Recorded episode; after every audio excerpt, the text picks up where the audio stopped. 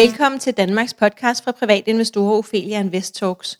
Mit navn det er Sara Ophelia Møs, og jeg driver Ophelia Invest og forlader penge med mit meget engagerede team. Vores mission det er at skabe rum for læring, og vores vision det er, at alle danskere ved, at investeringer er på bordet, hvis vi altså vil det.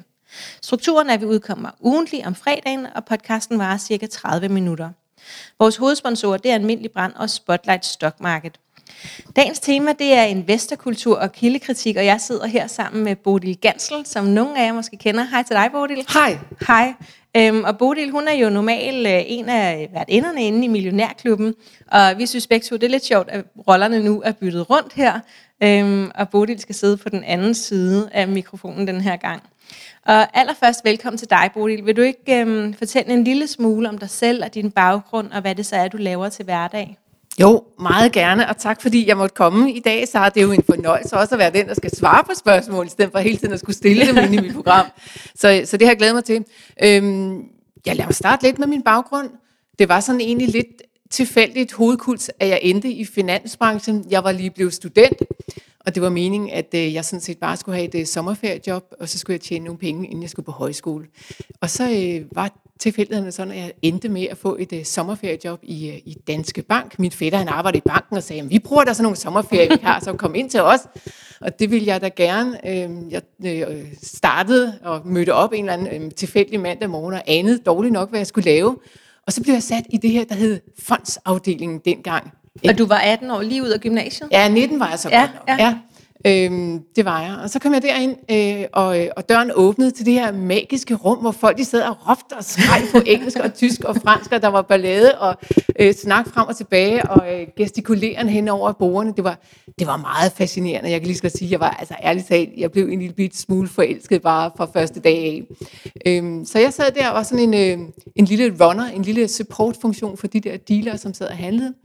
De lavede deres handler, de skrev det op på en seddel, om de havde købt eller solgt. Øh, de havde handlet arker med en eller anden bank eller en eller anden broker, og så skulle jeg sidde og taste alt det der ind i systemet. Og jeg var bare fuldstændig forgaft i den der verden. Der var simpelthen en energi og en entusiasme, som jeg bare aldrig nogensinde havde set nogen steder før. Så øhm, ja, til pokker med, øh, med højskoleophold, jeg blev sådan set hængende.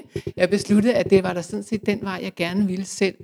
Øhm, der var også nogle fantastiske rollemodeller inde i den der afdeling. Nina Movin, som jo i dag også øh, sidder i branchen, øh, administrerende direktør ude i Otto Mønstedfonden, hun sad dengang og, og var dealer inde i Danske Bank, og jeg kan bare huske det der kvindemenneske, som bare sådan, øh, hun stod bare for mig som en virkelig stærk kvinde, og hun, du ved, hun kørte rundt med de der mange millioner hver eneste dag, og hun købte, og hun solgte, og hun satte de der mænd på plads, og jeg synes, det var fuldstændig fantastisk. Jeg tænkte, jeg skal være Nina Movin en gang. så øhm, jeg kastede mig ind i den der verden. Jeg fik øh, uddannelsen og, og papirerne på plads. Øhm, og, så og hvad var det for en uddannelse? Jamen, jeg blev finansuddannelse, altså en helt oprindelig klassisk finansuddannelse. I dag der hedder den finansøkonom. Øhm, og der sad jeg så øh, med min uddannelse og kunne komme tilbage til den der verden. Det var så godt nok ikke aktier, jeg kom til at handle. Det var øh, renteprodukter. Jeg sad på det, der hed pengemarkedet. Men sad altså der i, i rigtig mange år i, i Danske Bank i, i København, og var også heldig at være udstationeret i, i London og, og Singapore. Så, så altså jeg fik lov til at prøve rigtig mange ting i den der bank, og det, øh, det er jeg sådan, øh, sådan nærmest taknemmelig for, fordi det var virkelig nogle spændende år i mit liv. Men så fik jeg også en familie og nogle børn, og det var også dejligt. og lige pludselig, da de der børn var kommet, så kunne jeg godt mærke, at sådan, den der entusiasme og energi, den sådan fæste lidt ud af mig selv. Jeg var sådan ikke helt så optaget af at følge de amerikanske markeder om aftenen mere, og hvordan Asien nu startede op. Det var sådan en lille bit smule lige meget i mit hoved lige pludselig. Så jeg tænkte, nu skal jeg prøve noget andet. Og så øh, tog jeg en diplomuddannelse i journalistik på Journalisthøjskolen, og en øh, masteruddannelse i ledelses- og organisationspsykologi og på Aalborg Universitet. Og så var jeg lige pludselig videre i noget helt andet. Så begyndte jeg at, at arbejde med kommunikation og journalistik rundt omkring i, ja, også i finansbranchen, men, øh, men trods alt lavede jeg noget, noget helt andet. Og øh, lige pludselig en dag, så var der et job ledet inde på Radio 24 De søgte en, en vært til det her finansprogram, som hed Millionærklubben, og jeg tænkte, why not? Havde du hørt det inden? Ja, jeg havde hørt det, så jeg kendte godt programmet, og jeg søgte jobbet og var heldig at, at få det. Det var, det var endnu et spændende spring i mit arbejdsliv, fordi det også bare var en, en helt fantastisk arbejdsplads, Radio 24 Var du så klar til også at, at, at håndtere det her finans igen? Altså begyndte det at være interessant at følge de amerikanske øh, nyheder om aftenen og alt det her? Var dine børn blevet store nok til, at det gav mening? Ja, for lige præcis. Ja. Så lige pludselig så var det lige pludselig et område, som jeg, som jeg kunne mærke boblede op i mig mm. igen. Ikke? Altså, og, og, øh, og så gav det bare mening på en eller anden måde, ikke selv sidde at være en del af finansbranchen, men kigge på finansbranchen uden, udefra og, og følge med i, hvad der foregår. Så ja, jeg var, jeg var virkelig klar, og på alle måder, så har det bare været øh, også øh, fantastiske, ja, snart seks år, jeg har haft med det program. Øh, nu er vi så på Euroinvestor, mm. efter at Radio 24 er, er lukket ned. Øhm, så vi fortsætter jo selvfølgelig, og det er et fantastisk øh, hold af mennesker, vi har omkring os, både vores kildenetværk, men altså også vores, vores lille gruppe øh, af, af mig selv og Pernille Engård og Lars Svendsen og Lars Persson. Vi har det altså ærligt talt fantastisk hyggeligt og meget, meget sjovt sammen. Så det, er, det kan man også høre. Det er virkelig, det er virkelig Og hvad er missionen hold. med det, I laver der? Missionen er jo ligesom at sætte, ja, lidt eller som du siger, men altså selvfølgelig sætte fokus på, på investering, Øhm, og det handler også om, hvad vi selv ligesom går med inde, inde i os. Øh, jeg har selv en, en pointe omkring, at det, det er en lille bitte smule svært at forstå verden, hvis man ikke forstår en lille bitte smule om økonomi og penge og finans. Fordi det kan godt være, at det, det lyder usympatisk, og der er nogle mennesker, der ikke bryder sig om at høre det. Men i sidste ende, så er det jo meget tit penge, der, der ligger, ligger til grund for de beslutninger, der bliver taget. Det er pengene, der bestemmer, hvor magten er i verden. Så hvis man slet ikke forstår noget om penge, eller forstår noget om finans, eller forstår noget om økonomi, så kan man måske nogle gange have lidt svært, ja, det er selvfølgelig min påstand, ved at forstå, øh, hvad det er, der egentlig foregår derude. Og det var meget sjovt, fordi jeg fortalte den her pointe på et tidspunkt til nogle, nogle kreative mennesker. øh, jeg var blevet bedt om at, at hjælpe et, øh, et filmproduktionsselskab med, øh, med et plot, de skulle lave, som handlede om noget med finanser. de sagde sådan, kan du ikke lige komme og, og fortælle os, om det her giver mening, om det er sådan her, det vil foregå. Og så talte vi nemlig om, hvorfor jeg overhovedet beskæftigede mig med finanser. jeg fortalte hele den her baggrund, som jeg også lige har fortalt dig, altså at man skal forstå en lille bitte smule om finans. Og så sagde de sådan og kiggede på mig, fordi så sagde, jeg sagde til dem, at det, i sidste ende er det jo pengene, der får verden til at, at køre rundt. Og så kiggede de på mig sådan med store øjne, så var der en af dem, der sagde, jeg troede, det var kærlighed, der fik verden til at køre rundt. Og det er jo det jo heldigvis også i et eller andet niveau. Men det handler jo selvfølgelig også meget om, hvilke briller man har på, og hvordan man selv forstår verden. Det her, det er den måde, jeg forstår verden på. Det betyder ikke, at jeg godt er klar over, at der er rigtig mange andre ting, der også mm. er vigtige. Øhm, ja, der er også trods alt et menneske, ikke? Jeg talte med en i går om, at, øh, om, at sundhed jo også er rigtig vigtigt. Mm-hmm. Øhm, men hvis man ikke har penge, kan man ikke købe sundhed. Øh, og det kunne godt formentlig være lidt det samme med, med, med kærlighed. Hvis du ikke har penge, kan du ikke købe mad, og det er rigtig svært at elske på tom mave. Det ved jeg fra mig selv. øhm, og også noget med, med altså alle de basale behov. Det er jo pengene, der opfylder de basale behov. Ja. Og når vi ikke har opfyldt dem, så bliver det rigtig svært at gøre noget andet. Ikke? Men lad os, lad os lade det ligge.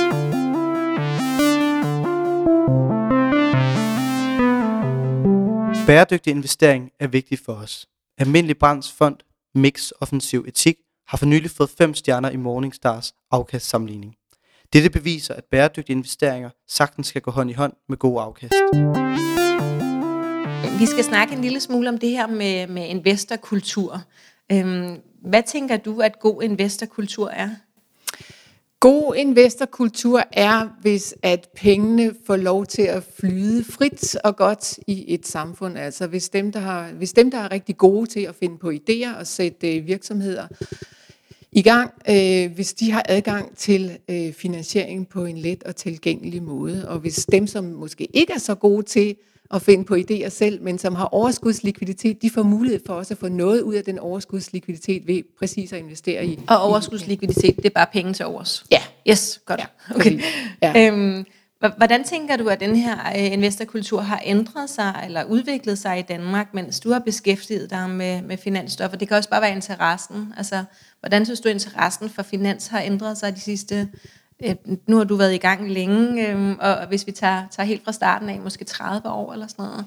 Hvad er der sket? Jamen, der er jo selvfølgelig sket rigtig meget heldigvis, fordi interessen for finans øh, og for investering er steget. Jeg synes stadigvæk, det går meget langsomt, og jeg er ærligt talt en lille smule bekymret for, hvad det vil gøre ved, ved kulturen, at vi nu ser nogle øh, meget volatile og meget øh, usikre markeder. For jeg tænker, rigtig mange af dem, der har været med de sidste 10 år, de har jo sådan i store træk kun prøvet, at det gik opad, og det der med at investere, det handler bare om at beholde aktierne i lang nok tid, og så skal man nok blive ikke rig, men mere rig, end man var før, hvis man sådan set bare lå sine aktier stå i depotet. Jeg tror, der er rigtig mange, der lige nu øh, virkelig brænder nallerne og tænker, hold nu op, det der, det er slet ikke noget for mig. Og det kan godt være, at jeg sådan i teorien var klar over, at jeg kunne tabe mine penge, og jeg kunne tabe rigtig mange penge, hvis det gik rigtig gralt for sig. Men jeg har ikke mærket det før. Altså lige nu, der mærker man det simpelthen i sin krop, at det gør ondt. Og man kan se, at depotet har været virkelig langt nede nu, og de sidste par dage, så ser det måske lidt bedre igen. Ikke? Men, men vi har altså virkelig en usikker periode nu, og jeg bekymrer mig en lille bitte smule for investorkulturen, som jeg er bange for at blive holdt oppe af, at vi har haft bullmarked, altså opadgående aktiemarkeder igennem 10 år. Så man kan jo så spørge sig selv, og det synes jeg sådan set er et vigtigt spørgsmål, om den her investorkultur, hvor solid den så egentlig var. Jeg, jeg, jeg er bekymret for, at den ikke måske i sidste ende var så solid. Jeg håber, den er det, fordi det er vigtigt, at vi har en investorkultur, og særlig vigtigt også i de her tider, ikke? hvor vi kommer til at se masser af virksomheder, som fremover har brug for finansiering og likviditet i det hele taget. Øh, og hvis de får svært ved at komme ud og få den finansiering, så har de jo ikke mulighed for at at sætte noget som helst i gang, og så får de svært ved at overleve. Øh, jeg tænker, jeg synes, at jeg fornemmer, at interessen er virkelig stor. Øh, altså, men, men det er måske fra folk, som ikke har været i gang så længe. Mm. Øhm, men jeg synes også, jeg hører nu, jeg driver jo øh, nogle store grupper på Facebook, øh, Aktieklubben Danmark og Kvindelogen, og derinde, der dem, der har været med det sidste år, øh, fortæller der om, at det måske ikke er så sjovt, fordi de har jo ikke været med i 10 år, så de har ikke haft en stor stigning. De har haft en, en stigning det sidste år, som også har været rigtig flot, måske mm. på 20-25 procent, og den er så blevet øh, barberet væk igen. Ja. Øhm, men det jeg hører er, at, at, at alle har en, sådan en generel forståelse for, at de skal bare hænge i. Øhm, altså så må man lade være med at kigge på det i øjeblikket, og så øh, tjekke ind igen om et år, når det forhåbentlig er, øh, går bedre igen. Ikke? Mm. Så jeg synes, at, øh, at øh, den generelle holdning derude er, at øh, vi skal bare være tålmodige. Ja. Men det er selvfølgelig klart, at hvis man startede for 10 år siden, øh, og har haft en, en større stigning, som jo så ikke gerne skulle være forsvundet helt, kan man sige, bare på grund af det sidste år. Der er trods alt sket meget de sidste 10 år, ikke? Øhm, men det er da ærgerligt, hvis man, hvis man står i nul igen nu, hvor at man så måske skulle bruge pengene. Helt sikkert. Øh, og det er jo dem, det vil være rigtig trist for.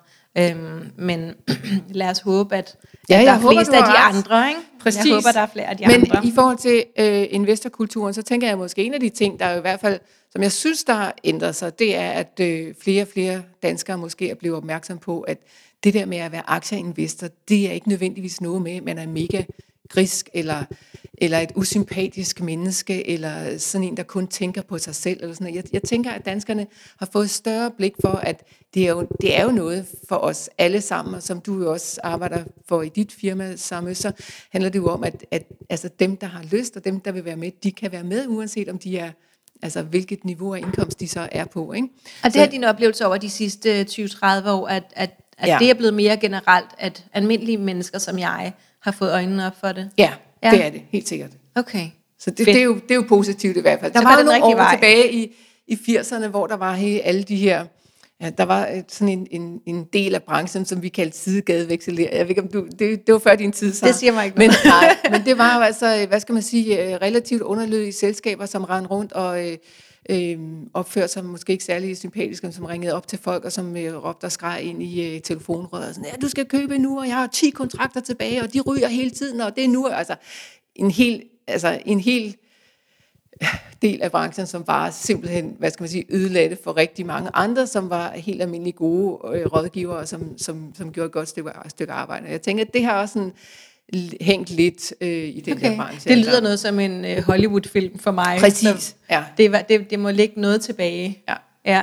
Hvad, øh, nu, du sagde lidt om det, men, men hvorfor tænker du, det er en fordel for den almindelige dansker at vide noget om investering? Du snakkede lidt om det her med, at vi får en større forståelse for verden. Og sådan. Kan du prøve at sætte lidt flere ord på?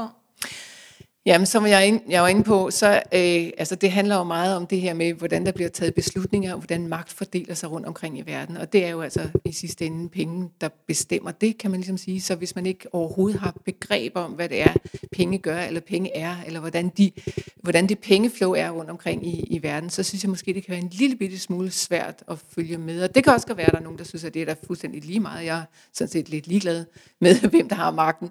Øh, for mig er det bare enormt essentielt for at være menneske i, i den her verden, også at følge lidt med i den slags. Og det giver sindssygt god mening, fordi du kommer fra det felt, og jeg tænker, at jeg kunne spørge mange, som har beskæftiget sig med feltet de sidste mange år, og de vil være 100% enige. Men jeg synes også, at jeg hører mange, som er helt nye, som netop efter måske har hørt Millionærklubben, hvor I snakker om sådan noget som, øh, så er der forskellige øh, de der pengepolitiske beslutninger, som bliver truffet, og øh, de der øh, jeg har lyst til at sige nogle navn på nogle banker, som jeg aldrig helt kan huske, men, men der, hvor de store beslutninger bliver truffet, ikke, så har der været et topmøde, og så bliver der truffet nogle beslutninger der, og øhm, jeg har hørt Millionærklubben hver dag et år, da jeg startede, øh, og det var sådan, jeg kom ind på hele feltet og lærte mange af begreberne at kende, så kunne jeg gå ind og google alt det, jeg ikke forstod. Ikke?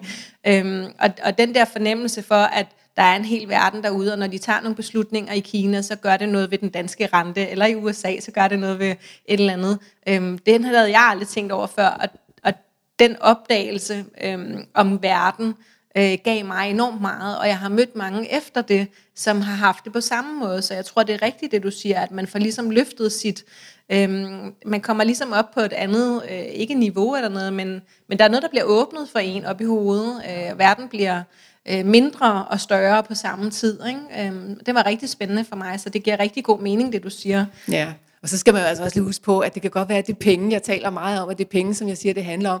Men bag alle de der pengebeslutninger, der er det jo altså mennesker, det handler ja. om. Det er jo samfund, det handler om. Det er den måde, vi indretter vores samfund på. Det er den måde, vi lever på. Så, så i sidste ende, der handler det jo om os selv. Og det, det synes ja, jeg er noget kultur, ikke? Ja. ja. Og, og, og ja, lige præcis. Ikke? Jeg, jeg tænker, at øh, altså, vi er enormt heldige at have nogle virkelig gode kilder i Millionærklubben, og, og en af dem er Lars Svendsen, som har også bare en gigantisk viden om øh, alle mulige anekdoter og fortællinger fra øh, før i tiden, og da han startede op i markedet, og hvem der var chef hvor, og hvem der ligesom kender hvem, og på den måde også kan bidrage med, med en, altså en fantastisk øh, kulturformidling ja. om, hvordan samfundet har udviklet Og Lars Svendsen, han er fundamental aktieanalytiker ja. og har været med på feltet øh, formentlig siden omkring, jeg blev født i 80. Kan det ikke passe? Jo, det skal nok passe. Ja, ja. jeg tænker, det har været det omkring. Jeg synes, ja. der er noget med ham og min stifter, der har øh, de kendt hinanden tidligere, ikke? og det, de må være lidt samme alder øh, næsten.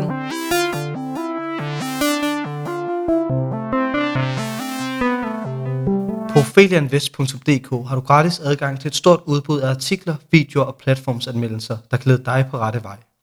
På hjemmesiden finder du også vores eventkalender, der holder dig opdateret på vores foredrag og events. På hjemmesiden kan du blive klogere på teknisk og fundamental analyse, og her har vi ligeledes fanen ugen, der gik, hvor du kan blive opdateret på aktiemarkedets seneste højdepunkter.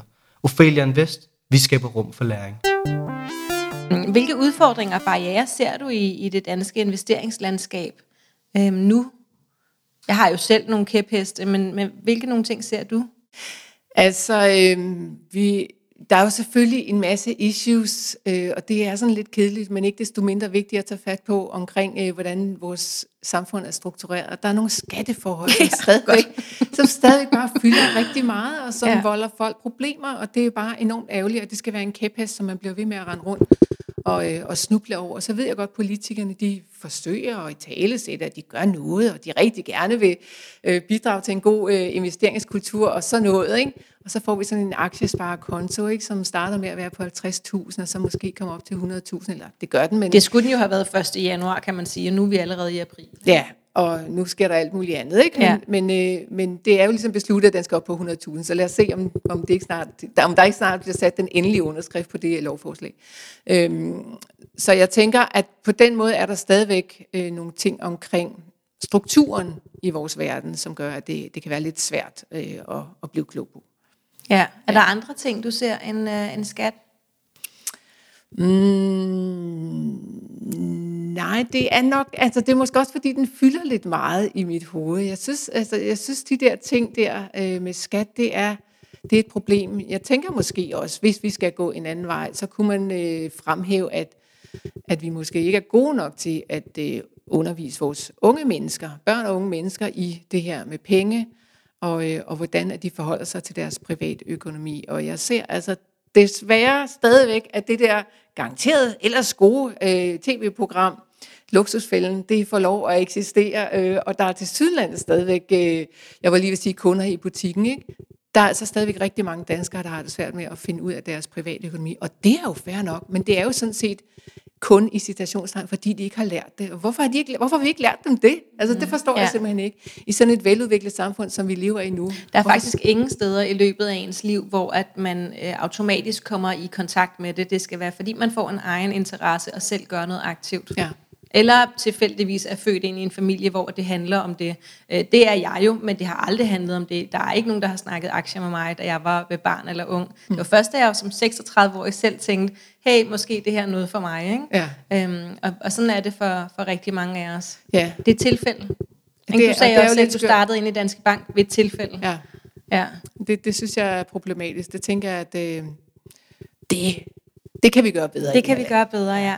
Lad os prøve at snakke lidt om det her med, med hvordan man holder sig opdateret, og hvad man skal være opmærksom på, når man holder sig opdateret. Mm. Mange af os vil rigtig gerne følge med i de her finansnyheder og, øh, og være opdateret på aktiemarkedet. Hvordan følger du selv med i den her nyhedsstrøm?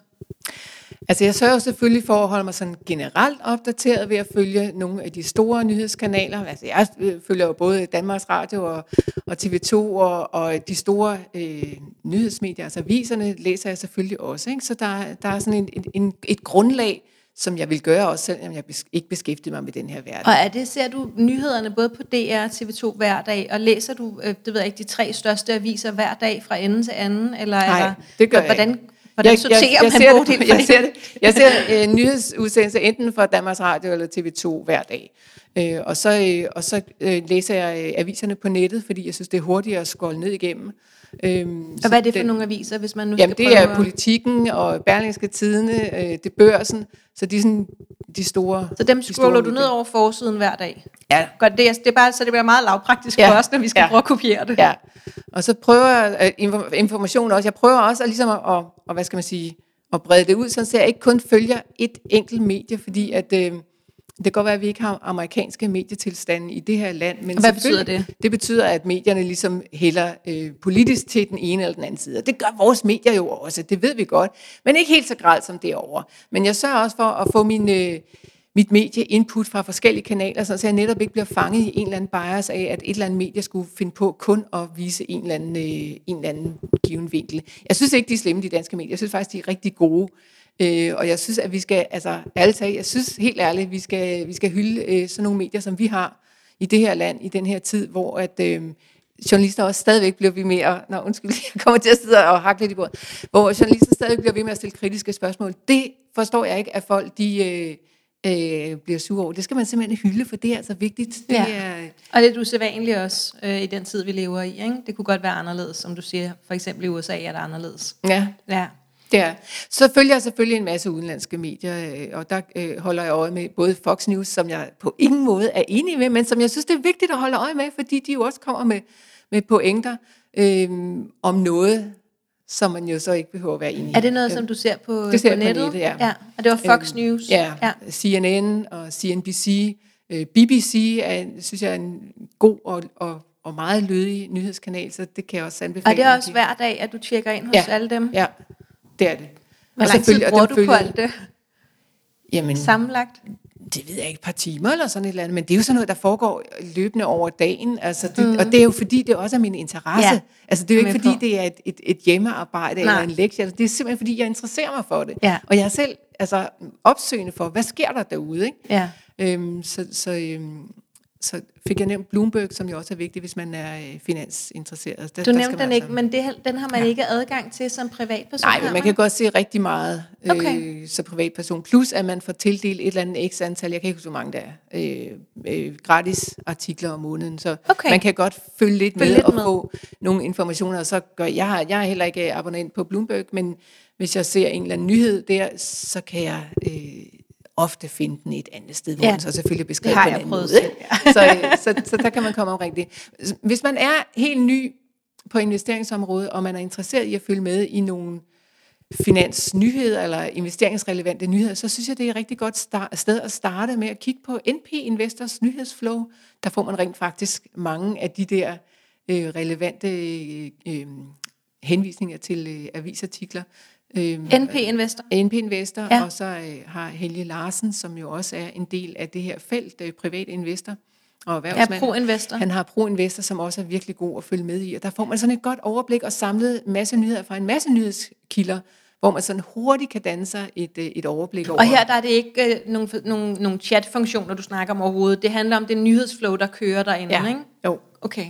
Øhm, er, er det altid en god idé at følge med i nyhederne omkring sine egne investeringer? Nu, det du talte om nu var jo meget generelt, men lad os nu sige, at jeg har øh, 10 store danske aktier i min portefølje. Er det så godt at følge meget med i nyhederne omkring dem? Øhm, ja, det synes jeg. Men det er jo fordi, igen, at jeg interesserer mig for det. Altså jeg kunne ikke drømme om, hvis jeg havde investeret ind i nogle aktier, øh, og så lade være med at følge, følge, hvad der sker i de selskaber. Altså det betyder ikke, at jeg sluger alt råt, eller at jeg bare sådan forholder mig totalt ukritisk til det.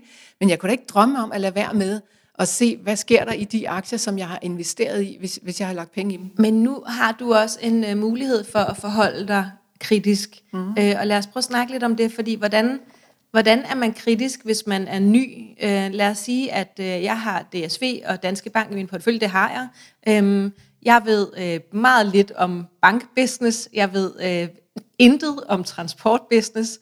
Øhm, hvordan skal jeg øh, skille øh, skidt fra kanel, når jeg læser nyhederne?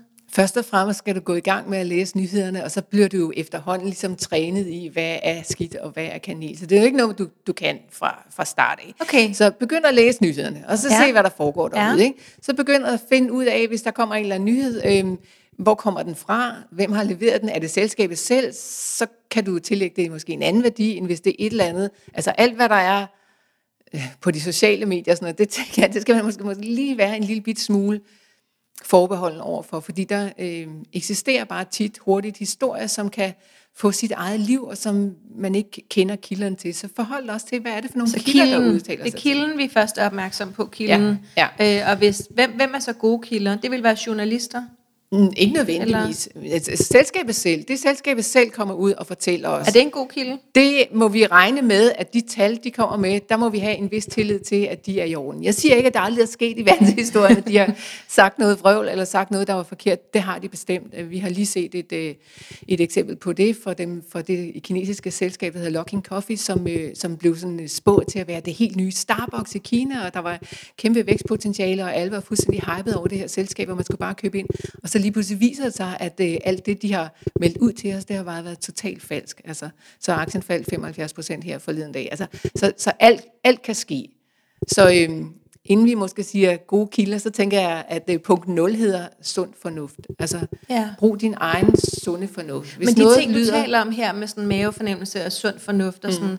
sådan, øhm, du har et helt bagkatalog, som udgør mm. din sunde fornuft og din mavefornemmelse. Ja. Øhm, hvis vi er helt nye, øh, og måske har, øh, øh, lad os sige, at vi er pædagoger eller øh, sygeplejerske, laver et eller andet til hverdag, som bare er så langt fra det her felt, man overhovedet kan, og det aldrig har været inde på radaren før. Så det her med mavefornemmelsen, altså det lyder måske mærkeligt, men det kan godt være, at der ikke er nogen fornemmelse, mm. og man tænker, okay, når man, det lyder meget plausibelt, det der står der, du ved.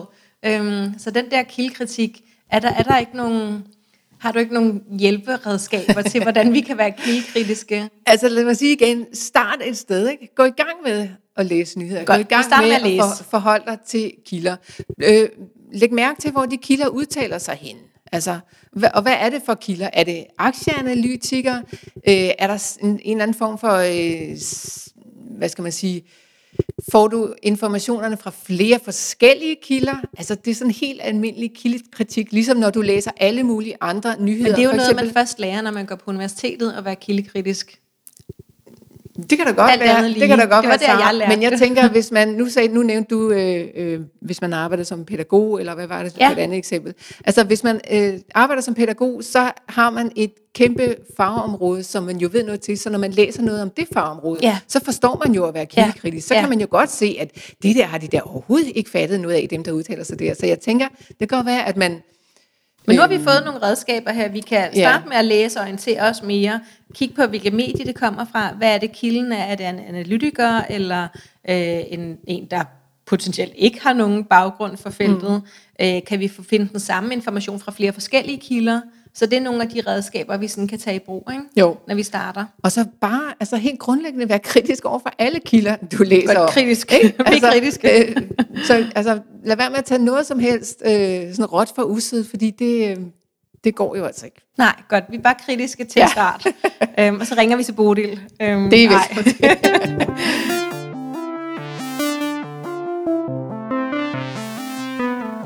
Ophelia Invest Talks er sponsoreret af Spotlight Stock Market. Spotlight Stock Market er markedspladsen, hvor investorer og vækstselskaber mødes. Hos Spotlight er det enklere og tryggere for selskaber at være noteret, da det tilbyder en helhedsløsning. Det øger synligheden for selskaberne gennem unikke mediesamarbejder.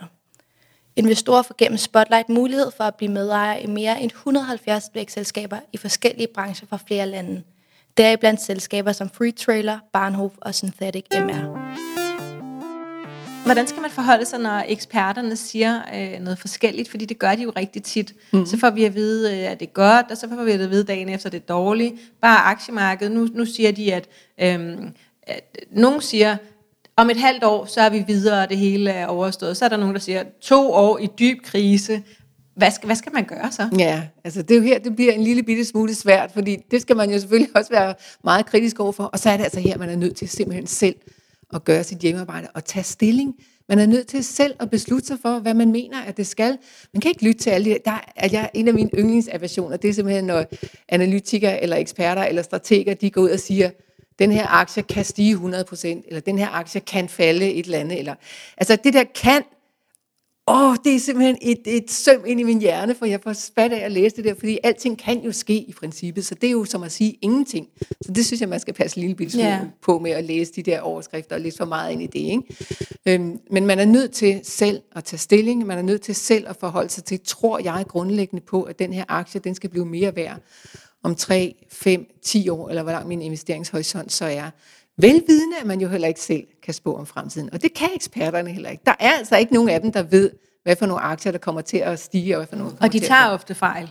det, det gør de. Det gør Ja. vi alle sammen. Ja. Ja. Men altså tænk også på, hver eneste gang, der bliver omsat en aktie ude på børsen, så er der altså både en køber og en sælger. Ikke? Ja. Så der er, altså, der er en, der tror på det ene, og der er en, der tror på det andet. Ja. Sådan er den her verden bare skruet sammen, så Ja. man er nødt til selv at tage en beslutning om, tror jeg på den her investering, eller tror jeg ikke på den? Øhm, og måske endnu vigtigere, synes jeg, hvad er min risiko? Ikke? Altså, mm. hvor stor en risiko er jeg villig til at løbe i det her felt, når jeg sætter mine penge ind på det? To meget korte spørgsmål her. Hvad er dit bedste råd til alle dem, der sidder med røde tal i deres øh, depot lige nu? Mit bedste råd er, at man skal øh, mærke efter i sin mave. Jeg ved godt, det er sådan et fuldstændig irriterende godt råd, men ikke desto mindre, så handler det for mig meget om risiko. Nu sagde jeg det lige før, ikke? Altså, jeg har selv øh, i den, gennem den her periode, øh, jeg er langsigtet investor. Øh, jeg skal ikke bruge mine penge før om mange år, når jeg engang skal på pension. Der går forhåbentlig rigtig mange år. øhm, men, men, øh, men jeg forholder mig hele tiden til, om jeg er tilpas med min risiko, og hvordan min risikoprofil Og den er. kan man jo mærke. Og det kan man mærke, ja. Og Ja. ja. jeg har i, øh, i det her forløb, vi er i gang med lige nu med coronakrisen, der kunne jeg mærke, at min risiko var blevet for høj, og så gik jeg ud og solgte. Og jeg kommer ikke til at have solgt på øh, det bedste tidspunkt, eller kommer sikkert heller ikke til at købe igen på det bedste tidspunkt. Men jeg kan bare mærke, at min risiko var forkert. Mm. Og det er et tegn til, at så er man nødt Skal til at gøre noget? noget. Ja. Ja. Okay. Så øh, forhold jer til risikoen, øh, det er sådan set det vigtigste. Og så selvfølgelig kig på, hvad det er for nogle varer, du har i porteføljen.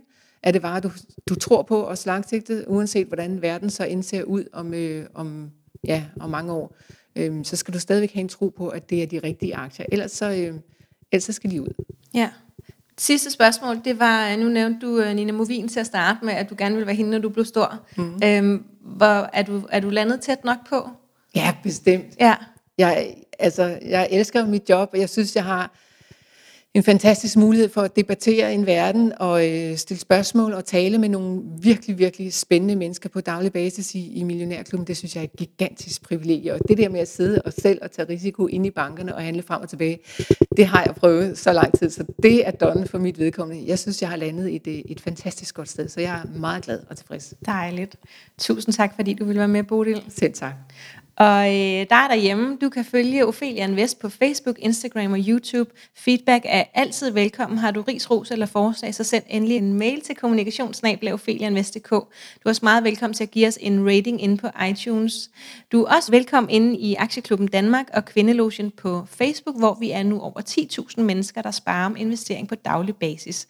Og så er der bare tilbage at sige tusind tak, fordi du lyttede med.